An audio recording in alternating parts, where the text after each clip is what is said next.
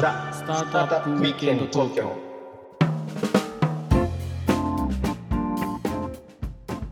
はい皆さんこんにちははい、こんにちは。ロックオービステリアのフッティですははい、ひろきちゃんです。い今日もザスタートアップウィークエンド東京の時間がやってまいりましたはい。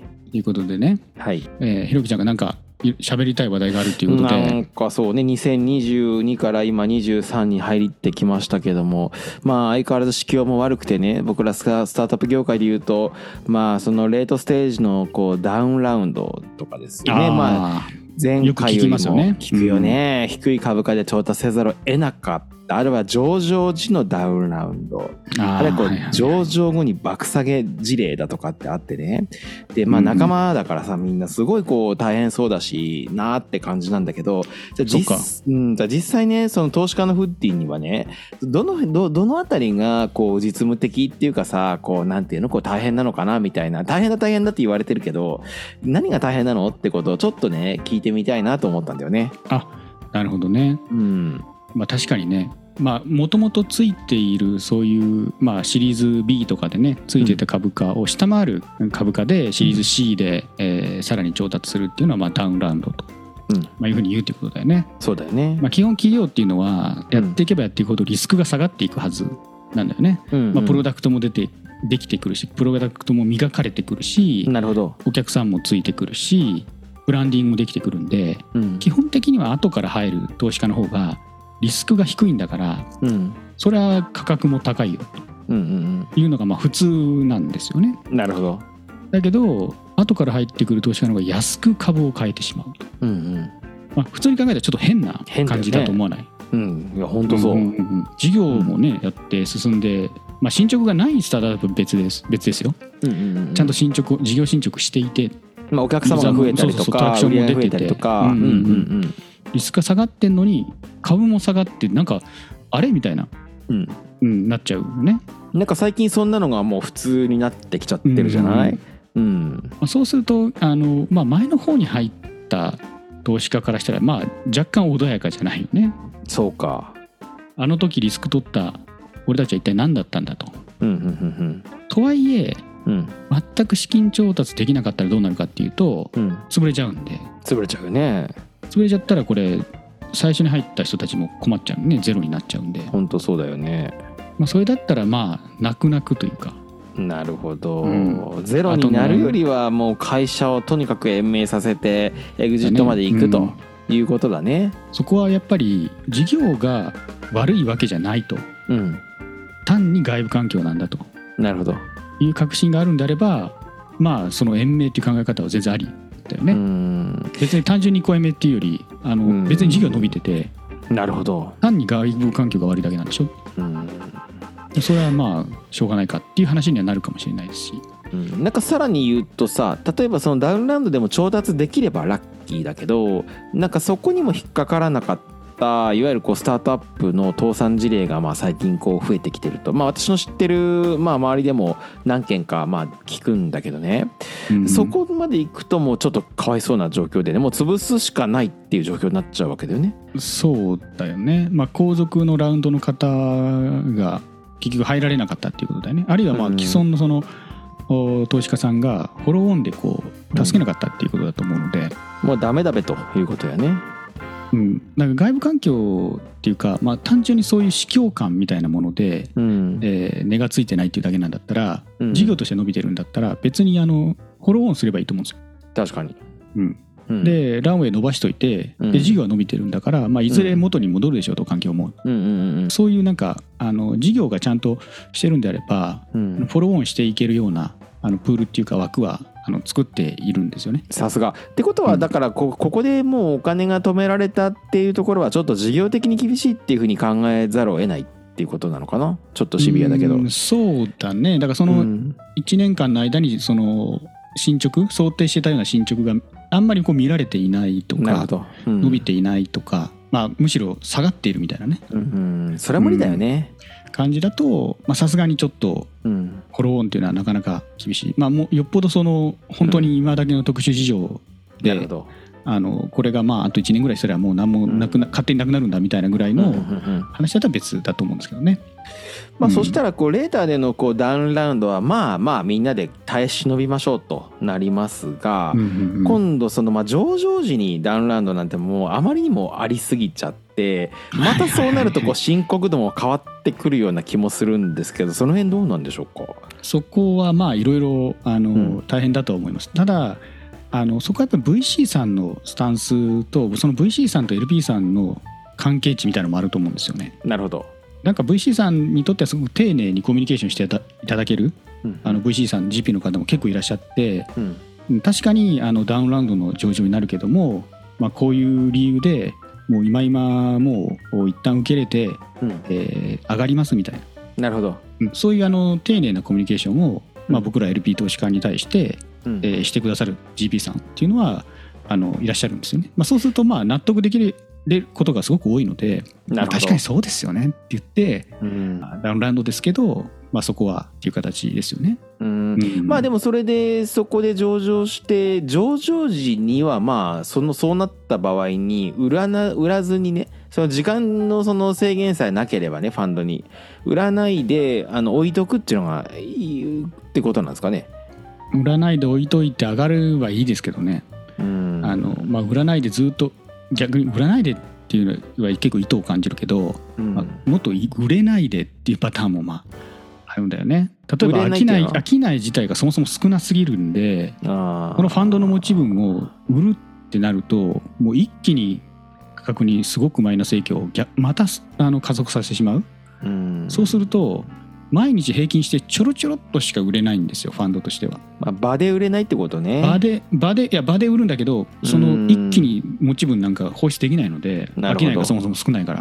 ってことはさ例えば上場時にそこまでの株価が期待できないと。あるいはその株上場時の株価を維持するためにその投資家みんながそのロックアップまあ半年間とか180日とかね。ロックアップがあるっていう風な状況にでそういったまあ条件のもと上場したとするとじゃあ180日後に売れるようになるんだけどそこにでもやっぱりあの IPO じゃないから場で売るってことなんだよね。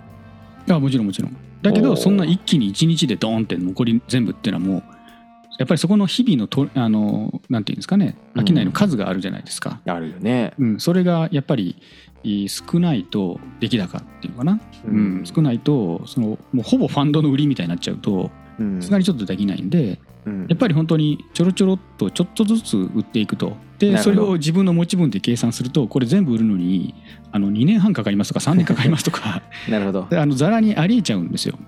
ありえるね。ファ。ンドによってはね。うん。ってことだからそこはは悩ましいですよね。悩ましいしだから上場時にのの売り出しにおいてそのまあ外部の投資家は売り切っちゃうっていうのがやっぱり理想的なのかな。そうだしやっぱりまあそうだしやっぱり株価がつくっていうのがやっぱりまあ重要だしうん流動性がやっぱり担保されてるっていうのも重要だしうんだからそこでつかないんだってなったら二通りのやり方あると思っていて、はい。えーまあそこは LB さんとコミュニケーションをちゃんとやってうん。もうこの価格だけどあの上場させますなるほど。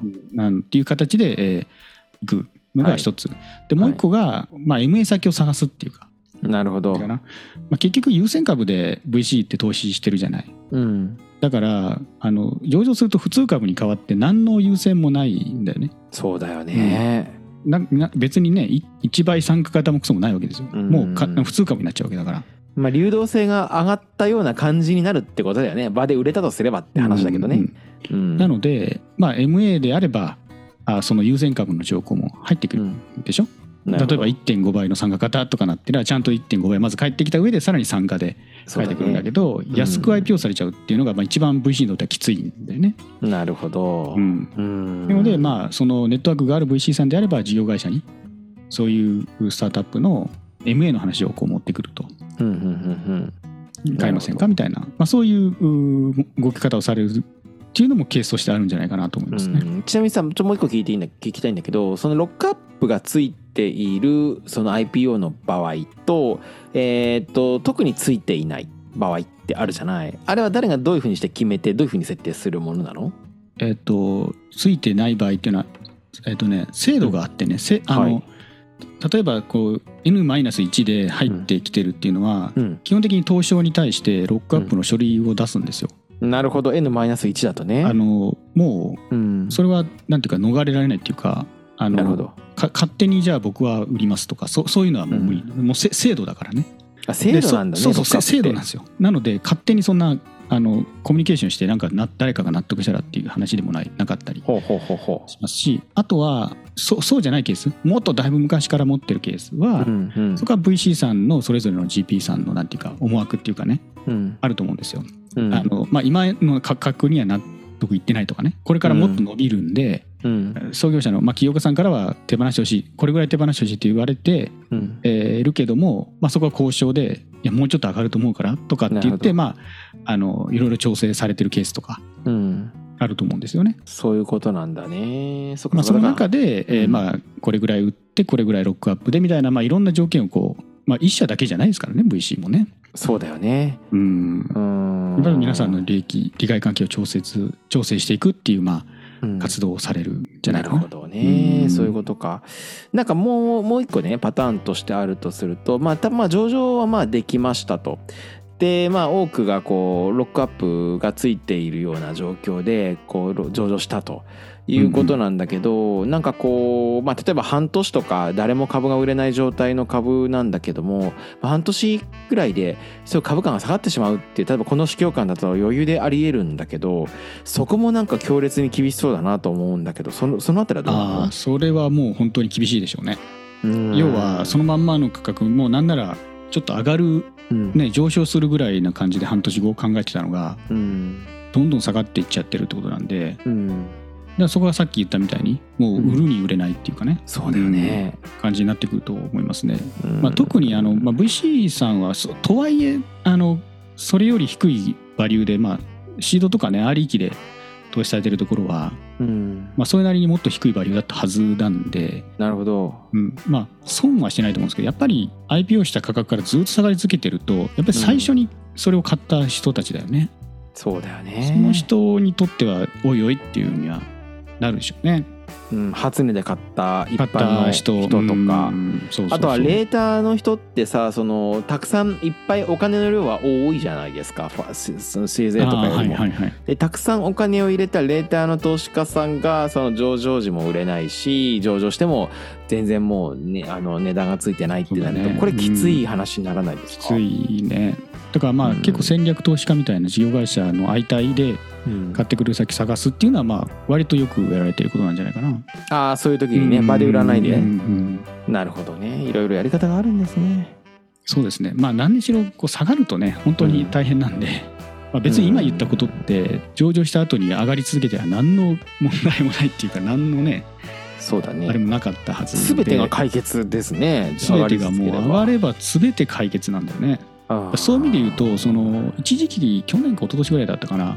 スタートアップのバリエーション要は IPO 価格が証券会社が低くしつけつけすぎてんじゃないかみたいな、若干そういうふうにささやかれた時期あったんですけどね、うんうんうんありましたよね。あれもいろいろ調べてみるとやっぱり本当に市場吸収額がものすごく小さいようなうん案件でボーンって、うんあの初値騰落率が上がってるだけで、なるほどうん。うん。まあ真っ当なって言ったら変だけどあのちょっとあれかもしれないけど、まあうん真っ当な IPO であれば、うん。そんなに外してないんだよね。いろいろちょっと僕もちょっとノートで記事書いたんで、まあ、もしかしてよろしければちょっとご概要欄に書いておくんで。なるほど。ほとんどじゃあもう売り出し、まあ、公募価格がと同じように寄り合ってそれぐらい推移しつつってそうだことだね。ね、うん。あのうんまあ、20%30% ぐらい上がるっていう騰落率が一番いいんじゃないかな。その IPO ディスカウントが見込まれてるからその分が、あー回復して、うん。えーフェアバリューっていうかね論理的な価格になって落ち着いてる、なんか一番綺麗な形だとは思うんですよね。なるほどうん。ねで市場吸収額が著しく小さい案件とかね、うんうんうん。そういうのがあのボーンと跳ねてるんで、うんあの需給が合ってないんだろうと思うんで、まあ、そこだけ見て、えーなんか証券会社がなんか著しく不当に、ね、安い価格をつけてんじゃないかみたいになんかちょっと言われた時期もあったんだけどうん。個人的にはそんな風にはあんまり思わないかな。うん。まあうん。マーケットはね一番正しいですからね。むしろ、うん、むしろ若干最近は高くつけすぎてちょっとポシャってるっていうかね あの感じのやつをよく見るんで。そうだね、はい。うん。うん。なるほどなるほど。ちょっとちょっとまだまだ聞きたいことはいっぱいあるのだがこのシリーズ時間が来ましたね。はいはい。じゃあまあ今日は一旦ね一これぐら旦はいいにして、また次のエピソードにつなげていきましょう。はい。はい、よかったらコメント高評価チャンネル登録。あとツイートをしてくださると嬉しいです。はい。はい、ではねまた次回「ザ・スタートアップウィークエンド東京」でお会いいたしましょう。はい。今回はこの辺で。はい。また。さよなら